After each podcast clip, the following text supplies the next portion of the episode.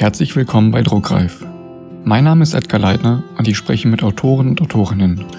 Dabei möchte ich herausfinden, wie sie zum Schreiben gekommen sind, wie sie arbeiten und woher sie neue Inspirationen bekommen. Ich möchte euch neue Menschen und deren Bücher vorstellen und ihr sollt von ihnen inspiriert werden. In dieser Folge spreche ich mit Andrei Milewski. Andrei entwickelt seinen Plot beim Schreiben und auch das Überarbeiten erfolgt im Prozess, sodass er am Ende fast nichts mehr machen muss. Mit seinem Job als Autor ist er mehr als zufrieden, lediglich die Mechanismen des Buchmarktes frustrieren auch ihn, da man in vielen Dingen wenig Einfluss hat. Neuen Autorinnen und Autoren möchte er auf den Weg geben, dass vor allem zu Beginn Geduld und Disziplin gefragt sind. Eine regelmäßige Routine ist hier genauso wichtig wie in fast allen Lebensbereichen. Ihr seid bei Druckreif, heute mit Andrei Milewski.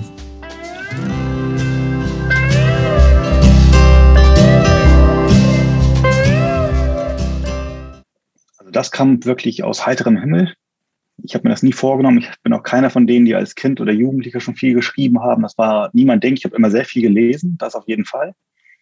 Gerade als Jugendlicher habe ich alles Mögliche weggelesen, was es gab. Thriller, Krimi, Fantasy, äh, querbeet. Und das mit dem Schreiben, das kam dann, ähm, das war 2010, da war ich äh, 32 und das war wirklich äh, diese klassische Sekt- und äh, Weinlaune, wenn man so will. Also man saß abends da, hat ein Glas Wein getrunken, dann da hatte ich vorher einen Comic gelesen und dachte, ach, den können wir irgendwie so als Grundplot für einen Roman nehmen. Und dann habe ich also ohne jegliche Vorbereitung einfach mal angefangen, das erste Kapitel zu schreiben. Und das war so mein Start und der war sehr holprig, weil ich ja, wie gesagt, ich hatte auch überhaupt keine Vorbildung von, keine Ideen, wie das ablaufen müsste und habe dann für das erste Buch tatsächlich 18 Monate gebraucht. Und das war so mein Start zum Schreiben. Das heißt, du kommst ursprünglich auch beruflich gar nicht aus der Richtung, hast was ganz anderes gemacht. Nee, also ich bin gelernter Handwerker, Maler und Lackierer, wie man so schön sagt. Äh, das habe ich gelernt ursprünglich. Das habe ich dann aber auch nicht lange gemacht. Bin dann zur Bundeswehr gegangen, äh, habe mich da verpflichtet für eine gewisse Zeit lang. Nach der Bundeswehr habe ich nochmal studiert, Betriebswirtschaft. Bin dann als Einkaufsleiter zum Medizinprodukthersteller gekommen und äh, habe das auch bis 2017 gemacht. Dann kommen wir zum Schreiben, weg vom Medizinproduktehersteller. Ähm, was ja. ist denn für dich am schwierigsten, der erste oder der letzte Satz? Ja, definitiv der letzte. Der erste Satz, der, gibt, der kommt immer sofort, aber man, weil man, man hat eine klare Vorstellung, bevor man anfängt zu schreiben und das klappt sofort. Zum Ende hin, das entwickelt sich dann doch meistens immer etwas anders, als man es sich am Anfang vorgenommen hat und überrascht mich dann meistens auch selber und beim letzten Satz habe ich definitiv die meisten Schwierigkeiten. Okay, du hast gerade gesagt, das entwickelt sich dann anders, als du es dir vorgenommen hast. Dann nehme ich mal bitte mit auf den Weg von der Ideenfindung bis hin zum fertigen Buch. Hast du denn dann einen detaillierten Plot, einen groben Plot oder wie gehst du so vor, dass sich da verschiedene Entwicklungen einstellen? Ich muss gestehen, ich bin also wirklich sehr unstrukturiert beim Arbeiten. Ich habe wirklich nur diese, diese eine Grundidee, die mir in den Kopf kommt, wo ich denke, wow, das da könnte man jetzt mal schreiben, das wäre eine, eine, ganz gute Sache. Äh, dann recherchiere ich natürlich so ein bisschen im Vorfeld, was muss man da beachten. Das sind ja meistens äh, geschichtliche Themen, die ich habe, so mythische Themen auch bei den Abenteuerromanen. Das heißt, da recherchiere ich schon so ein bisschen. Aber zum eigentlichen Plot, das passt quasi auf den Bierdeckel. Das ist echt ganz, ganz rudimentär nur und dann fange ich halt an zu schreiben. Und der Plot entwickelt sich dann während des Schreibens. Und ich recherchiere natürlich auch während des Schreibens immer weiter. Es kommen immer neue Objekte hinzu, neue Sachen, wo man nachschlagen muss. Und dann denkt man, oh, da zweige ich jetzt doch nochmal nach links ab, weil das ist jetzt gerade so interessant, diese Schiene, die verfolge ich weiter. Und ähm, dann geht es dann doch wieder nach rechts. Also man schlängelt sich da so ein bisschen durch, bis ich dann zum Ende rankomme. Das dann meistens anders ist, als ich es ursprünglich mal geplant hatte. Ähm, wie ist das bei dir mit dem Schreiben? Schreibst du jeden Tag oder hast du bestimmte Schreibphasen? Nee, also ich schreibe jeden Tag. Ich, also auch Samstag, Sonntags. also ich sitze wirklich jeden Tag am Rechner, schreibe. Habe eigentlich auch immer so ein Wortziel, das ich mir vornehme für den Tag. So das können 1500, 2000 Worte sein. Das erhöhe ich dann zum Ende. Ich mache mir selber Deadlines fürs Lektorat und Korrektorat für die ganzen äh, Leser und so, dass ich da halt auch immer zum Ende hin wirklich ein bisschen Druck habe. Das brauche ich auch einfach so ein bisschen, dass ich nicht äh, ja, so vor mich hin trödele. Und hast du ein bestimmtes Programm, mit dem du schreibst oder nutzt du so das gängigste wie Word zum Beispiel? Also angefangen bin ich damals natürlich mit Word, aber dann äh, bin ich auch mal irgendwann vom PC auf den Mac gewechselt und habe dann seit 2014 habe ich, glaube ich, Papyrus Autor im Einsatz. Ich glaube, das ist so ziemlich weit verbreitet unter den Autorenkollegen. Und man muss einfach sagen, also ich habe mehrere Softwareprogramme ausprobiert, Scrivener und äh, wie sie alle heißen. Und mit Papyrus komme ich einfach am besten klar. Also das ist ein wunderbares Programm, kann ich jedem nur ans Herz legen. Auch wenn es nicht ganz billig ist, aber ist jeden Cent wert. Okay, dann stelle ich mir jetzt vor, du sitzt vor deinem Laptop und schreibst in Papyrus. Wo sitzt du denn? Hast du einen Lieblingsort, an dem du schreibst oder kannst du überall schreiben? Ähm, zu 98 Prozent sitze ich wirklich in meinem Arbeitszimmer am Schreibtisch und äh, am Mac und schreibe da. Also ich habe das schon mal probiert, wie andere Kollegen, mal auswärts zu schreiben, mal in, in ein Café zu gehen oder an andere Orte, aber das, das klappt bei mir nicht. Also das höchste der Gefühle ist noch, wenn ich noch auf die Terrasse gehe, dann mit dem Laptop und da dann weiter schreibe im Sommer. Oder wenn ich mal auf Buchmessen bin, schreibe ich auch abends im Hotelzimmer. Das, das schon. Im Urlaub sonst eigentlich weniger, wenn ich unterwegs bin. Also wirklich nur zu Hause. Eine typische Heimschreiber.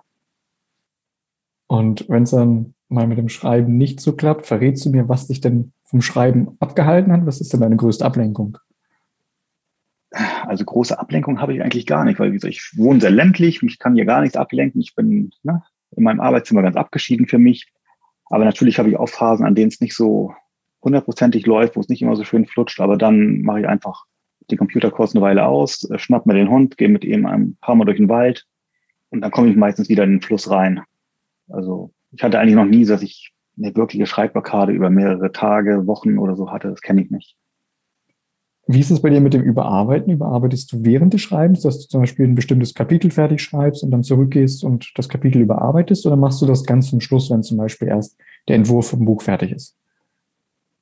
Also ich bin so ein On-the-Fly-Überarbeiter. Das heißt, ich mache es tatsächlich während des, des Schreibens, dass ich, wenn ich neu anfange am nächsten Tag, dann lese ich nochmal das vom Vortag, gehe nochmal rüber und das wenigste mache ich tatsächlich danach. Also ich bin einer von denjenigen, die ich behaupte einfach mal ein fast fertiges Produkt nachher ans Lektorat geben, wo nicht mehr so viel geändert werden muss. Oder ich zumindest auch wenig ändere. Und während du schreibst und überarbeitest, lässt du andere Leute das Buch lesen oder bestimmte Szenen, Kapitel, das muss nicht das ganze Buch sein, oder gibst du das wirklich erst raus, wenn du komplett fertig bist? Also ich gebe es erst raus, wenn ich komplett fertig bin. Also zwischendurch gar nicht. Es gab nur einmal eine Ausnahme, als wir eine Kooperation hatten mit drei anderen Autoren, haben wir eine Serie zusammengeschrieben. Äh, da ging das natürlich nicht anders. Da musste man sich einzelne Szenen äh, hin und her schicken, damit das alles so aufeinander gut aufgebaut ist. Was frustriert dich am meisten am Leben als Autor? Puh, gute Frage. Also eigentlich gar nichts. Ich bin, eigentlich wunschlos glücklich, also sehr selten frustriert. Wenn überhaupt einfach nur so die, ja, die Mechanismen des Buchmarktes, die frustrieren einen manchmal so ein bisschen, dass man da wenig Einfluss hat, als Self-Publisher sowieso noch viel weniger. Das macht es manchmal schon etwas härter, aber ansonsten bin ich wirklich rundum zufrieden. Ich habe noch eine Frage zu deinem Schreibprozess. Woher weißt du, dass du fertig bist mit dem Buch? Ähm, ja, wenn ich den letzten Satz geschrieben habe, ähm, ist, ist schwer zu sagen. Also eigentlich, ähm, das passiert ganz automatisch bei mir. Also ich, ich weiß es dann einfach, okay, jetzt ist Schluss. Ich bin auch jemand, ich tippe nie Ende unter einen Text. Es könnte immer noch eine Fortsetzung kommen oder nochmal ein schöner Epilog, den ich hinten dran setze, aber ähm, nein, also wenn ich den letzten Satz geschrieben habe, dann, dann weiß ich das eigentlich. Dann lasse ich auch alle stehen und liegen und dann war es das. Gibt es ein Thema, über das du vielleicht nie schreiben würdest, so vom jetzigen Standpunkt aus? Natürlich kann sich das in der Zukunft noch ändern. Also was mich gar nicht interessieren würde, sind irgendwelche Folterkrimis oder so. Das, äh, das ist nicht mein, mein Thema. Es reizt mich einfach nicht. Zweifelst du an deiner Arbeit? Ähm, durchgehend. ja. Also es ist äh, natürlich auch so ein ständiges Auf und Ab beim Schreiben. Also und es gibt Tage, da denke ich, oh mein Gott, das äh, darf nie jemand lesen, was ich da geschrieben habe. Das ist furchtbar. An, an anderen Tagen denke ich wieder, wow, das ist ja, meine Güte, ist das toll. Also das ist wirklich so ein Wellenbad. Ne? Also das kommt und geht. Es gibt Tage, da denkt man, oh Gott, ich kann das gar nicht. An anderen Tagen denkt man wieder, man ist der Größte. Und äh, ich glaube, die Wahrheit liegt irgendwo so in der Mitte. Dann lassen wir mal andere Leute beurteilen, wie du abgeschnitten hast. Gab es mal eine Bewertung, ganz egal ob positiv oder negativ, die dich berührt hat und die dir im Gedächtnis geblieben ist? Also neuerdings gibt es ja ganz viele nur, äh, also es ist ja mittlerweile möglich, dass die Leute Bewertungen abgeben, ohne was dazu zu schreiben bei Amazon. Das ist, ist ja nochmal die Hauptplattform. Ähm, aber ich kann mich an eine Bewertung erinnern, die war für einen meiner Thriller. Das waren auch nur zwei Sterne, aber die fand ich total gut, weil ähm, also die Rezension war super geschrieben. Der Grundtenor war einfach, ähm, das war ihm zu, zu actionreich, zu viel Aufregung, zu viel Spannung, wo ich dann dachte, okay, das ist ja eigentlich genau das, was ich haben wollte. Von daher fand ich die Rezension im, im Kern gut. Also er selber war enttäuscht, hat aber noch wirklich äh, anständig äh, formuliert und war, war keine Haut drauf Kritik, sondern wirklich sachlich und toll geschrieben. Und also die ist mir tatsächlich im Gedächtnis geblieben. Du hast mir ganz am Anfang erzählt, dass du früher als Jugendlicher ganz, ganz viele Bücher gelesen hast. Wie ist es bei dir jetzt? Hast du jetzt auch noch Zeit zum Lesen? Liest du jetzt noch viel? Und wenn ja, sind das dann Bücher, die im selben Genre spielen, in denen du schreibst? Oder versuchst du bewusst etwas ganz anderes zu lesen? Ähm, ich lese tatsächlich mehr Fachbücher und Sachbücher. Bedingt, wenn ich jetzt Recherche mache, da habe ich viele, ja, ich habe die National Geographic im, im Abo zum Beispiel, das lese ich äh, rauf und runter. Da gibt es natürlich auch extra viele Sonderausgaben, gerade zu den ganzen Archäologie-Themen, die ich hauptsächlich beackere. Aber wenn ich das nicht lese, dann lese ich auch ganz gerne Thriller von Lee Child oder auch Clive Cussler. Solche Sachen. Also Clive Cussler ist ja dann doch genau mein Genre. Das schaut mir dann schon an. Es gibt einige Autoren, Autorinnen, die sagen, dass man nur in einem Genre schreiben sollte. Wie siehst du das? Nein, also man kann in, in jedem Genre schreiben, das man möchte. Das äh, habe ich auch schon getan und das machen andere Kollegen auch. Ich glaube, äh, Sebastian Fitzek hat es ja auch gerade vorgemacht, dass es ja toll geht. Also mit seinem Thriller und mit seinem, ich sag mal, seinem Feel-Good-Roman, den er jetzt gerade rausgebracht hat. Ich bin angefangen mit diesem Abenteuer-Action-Roman, habe dann äh, Thriller und Krimis geschrieben. Dann habe ich äh, ein bisschen historische Themen beackert und habe jetzt auch, äh, auch gerade wieder einen historischen Roman rausgebracht und äh, habe aber auch noch ein Science-Fiction-Projekt in der Schublade, auch noch ein Fantasy-Roman, der auch nochmal irgendwann raus muss. Also da habe ich auch keine Probleme mit, das alles unter dem gleichen Namen zu veröffentlichen. Da würde ich mir jetzt kein neues Pseudonym für zulegen, nur weil ich jetzt mal Science Fiction veröffentliche. Was glaubst du, ist der häufigste Fehler, den neue Autoren, Autorinnen am Anfang machen? Also ich glaube, manchmal sind die Leute zu ungeduldig. Die glauben, die schreiben ihr Buch und sind dann, sind dann fertig, aber das Buch ist halt, wenn man es, also gerade wenn man es selber macht, dann ist es einfach nur ein Drittel der ganzen Arbeit vorweg und dann dann kommt dieser ganze Rattenschwarz hinten dran, das Überarbeiten, die, das Suchen der richtigen Leute, mit denen man zusammenarbeitet, das Cover, der Klappentext, die Werbung. Also das darf man nicht unterschätzen. Also es ist doch sehr, sehr viel mehr Aufwand, auch finanzieller Aufwand. Man muss in Vorleistung gehen, das bleibt gar nicht aus und das ist kein geringer Betrag, den man da vorstrecken muss, wenn man ein ordentliches Endprodukt haben will und verlangt Geld dafür. Das heißt, da muss man also auch wirklich ja, das Produkt, das man dann rausbringt, das muss es dann auch wirklich wert sein. Und wenn es um 99 Cent verkauft wird, ist egal, aber es muss wirklich ein ganz hochprofessionelles Buch sein, das dabei rauskommt. Und das haben, glaube ich, gerade die Neuautoren manchmal, wenn man das, manche Werke so sieht, unterschätzen das dann doch noch. Generell vielleicht noch Tipps, die du neuen Autoren, Autorinnen mit auf den Weg geben kannst? Der wichtigste Tipp ist einfach eine gewisse Schreibdisziplin zu entwickeln. Also auch an Tagen, wo man einfach vielleicht mal keine Lust hat oder man hat das Gefühl, das läuft nicht, sich trotzdem hinsetzen, trotzdem was schreiben, wenn es nur ein paar hundert Worte sind und auch wenn das vielleicht überhaupt nichts ist, was man da geschrieben hat, aber einfach, dass man diesen, diesen Rhythmus hat, dass man trotzdem schreibt und dass man wirklich jeden Tag dran bleibt. Das ist, glaube ich, das Allerwichtigste, weil es ist nicht so, dass man sich da vor den Rechner setzt und dann kommt die Muse und küsst einen und zack, sind 2000 Worte geschrieben und alles ist gut, sondern das ist wirklich, an manchen Tagen ist es halt doch hart erarbeitet. Und das muss man einfach auch ja, trainieren mit einer gewissen Disziplin. Also ich mache, ich nehme natürlich auch meine Auszeit. Es ist nicht so, dass ich, also wenn ich ein, ich, wenn ich ein Buch fertig habe, dann mache ich schon mal zwei, drei, auch mal, auch mal vier Wochen Auszeit, ganz klar. Aber wenn ich dann wirklich anfange, dann kann ich nicht anfangen und sagen, ach, jetzt brauche ich manchmal drei Tage dazwischen Luft und das, das geht nicht. Also wirklich das allerhöchste der Gefühle ist, ist mal ein Wochenende, dass ich sage, okay, Samstag, Sonntag mache ich mal nichts, aber Montag, Freitag ist auf jeden Fall immer schreiben. Gibt es einen Autor oder eine Autorin, die du mir hier für den Podcast vorschlagen kannst? Das kann gerne jemand sein, den, die du persönlich kennst oder einfach nur selbst hier hören möchtest. Auch da würde ich dir tatsächlich sogar zwei Namen vorschlagen. Einmal einen Kollegen, einen Thriller-Autor, und zwar Martin Christ. Mit dem habe ich auch schon zusammen ein Projekt gemacht, wie schon vorhin erwähnt, und der schreibt auch super tolle Thriller. Der war auch früher Verlagsautor, der kann ja sehr, sehr viel erzählen. Der hat eine, jahrzehntelange Erfahrung schon vorzuweisen. Also das ist bestimmt ein sehr interessantes Gespräch. Und dann würde ich dir auch noch vorschlagen, die Monika Fundmeier, die schreibt historische Romane und Regionalkrimis neuerdings. Und das ist auch eine sehr nette Autorin, die bestimmt für das Format hier geeignet wäre.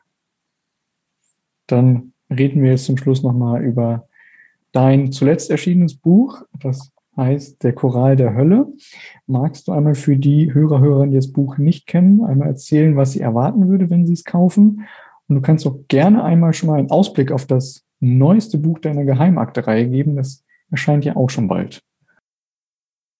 Ja, also der Choral der Hölle, das ist äh, tatsächlich ein, mein erster waschechter historischer Roman, basierend auf realen Ereignissen, und zwar der äh, Ausbruch des Vulkans Krakatau im Jahr 1883. Der ist äh, zwischen Sumatra und Java gelegen. Das war damals zu der Zeit, also heute Indonesien, ähm, das war damals zu der Zeit noch holländische Kolonie, niederländisch-Indien. Und vor diesem Hintergrund, äh, weil mich dieses Thema schon seit, ich weiß gar nicht wie viele Jahren, Jahrzehnten verfolgt. Ich habe damals eine Dokumentation gesehen und äh, Bücher darüber gelesen und ich fand es einfach unglaublich spannend, weil das dieser Vulkanausbruch war die größte Naturkatastrophe des letzten Jahrtausends mehr oder weniger. Das waren 37.000 Tote und äh, also gewaltige Tsunamis und was da alles geschehen, also alles sehr furchtbar, sehr dramatisch und ähm, vor diesem Hintergrund spielt halt mein äh, historischer Roman mit fiktiven Personen, aber auch teilweise realen Personen, die sich da treffen und diese Katastrophe halt äh, stellvertretend für den Leser miterleben. Und ich denke, alle, die sowas mögen in, in der Schiene, so reale Ereignisse vermischt mit Fiktion, die werden da sicher ihre Kosten kommen. Und dann kommt ja dann am 31. Juli startet dann ja die elfte Geheimakte mittlerweile, Geheimakte Armageddon. Das wird dann die erste Geheimakte sein, die so wirklich mal eine direkte Fortsetzung ist, nämlich von der Geheimakte Atlantis, die ich im Januar rausgebracht habe. Da war das Ende so ein bisschen offen. Und diese ganzen losen Fäden, die es da gab, die werden jetzt im Geheimakte Armageddon aufgenommen und aufgelöst. Und wie man es kennt, natürlich sehr actionreich, sehr spektakulär und äh, ja, wird sicherlich mein spektakulärstes Buch. Dann habe ich eine Abschlussfrage an dich. Stell dir vor, alle Menschen auf der Welt nehmen ein neues Buch in die Hand und bevor sie zur eigentlichen Geschichte kommen, haben sie vorne ein, zwei leere Seiten. Und du hast jetzt die Möglichkeit, auf diese leeren Seiten einen Satz, einen Spruch, ein Zitat oder auch nur ein Wort zu schreiben. Ganz egal was. Und das, was du dort reinschreibst, würden alle Menschen auf der Welt lesen, ganz egal welches Buch sie in die Hand nehmen. Was würdest du dorthin schreiben? Das Leben ist ein Abenteuer. Das passt. Perfekt. Danke, dass ich mit dir reden durfte. Ja, vielen Dank für die Einladung.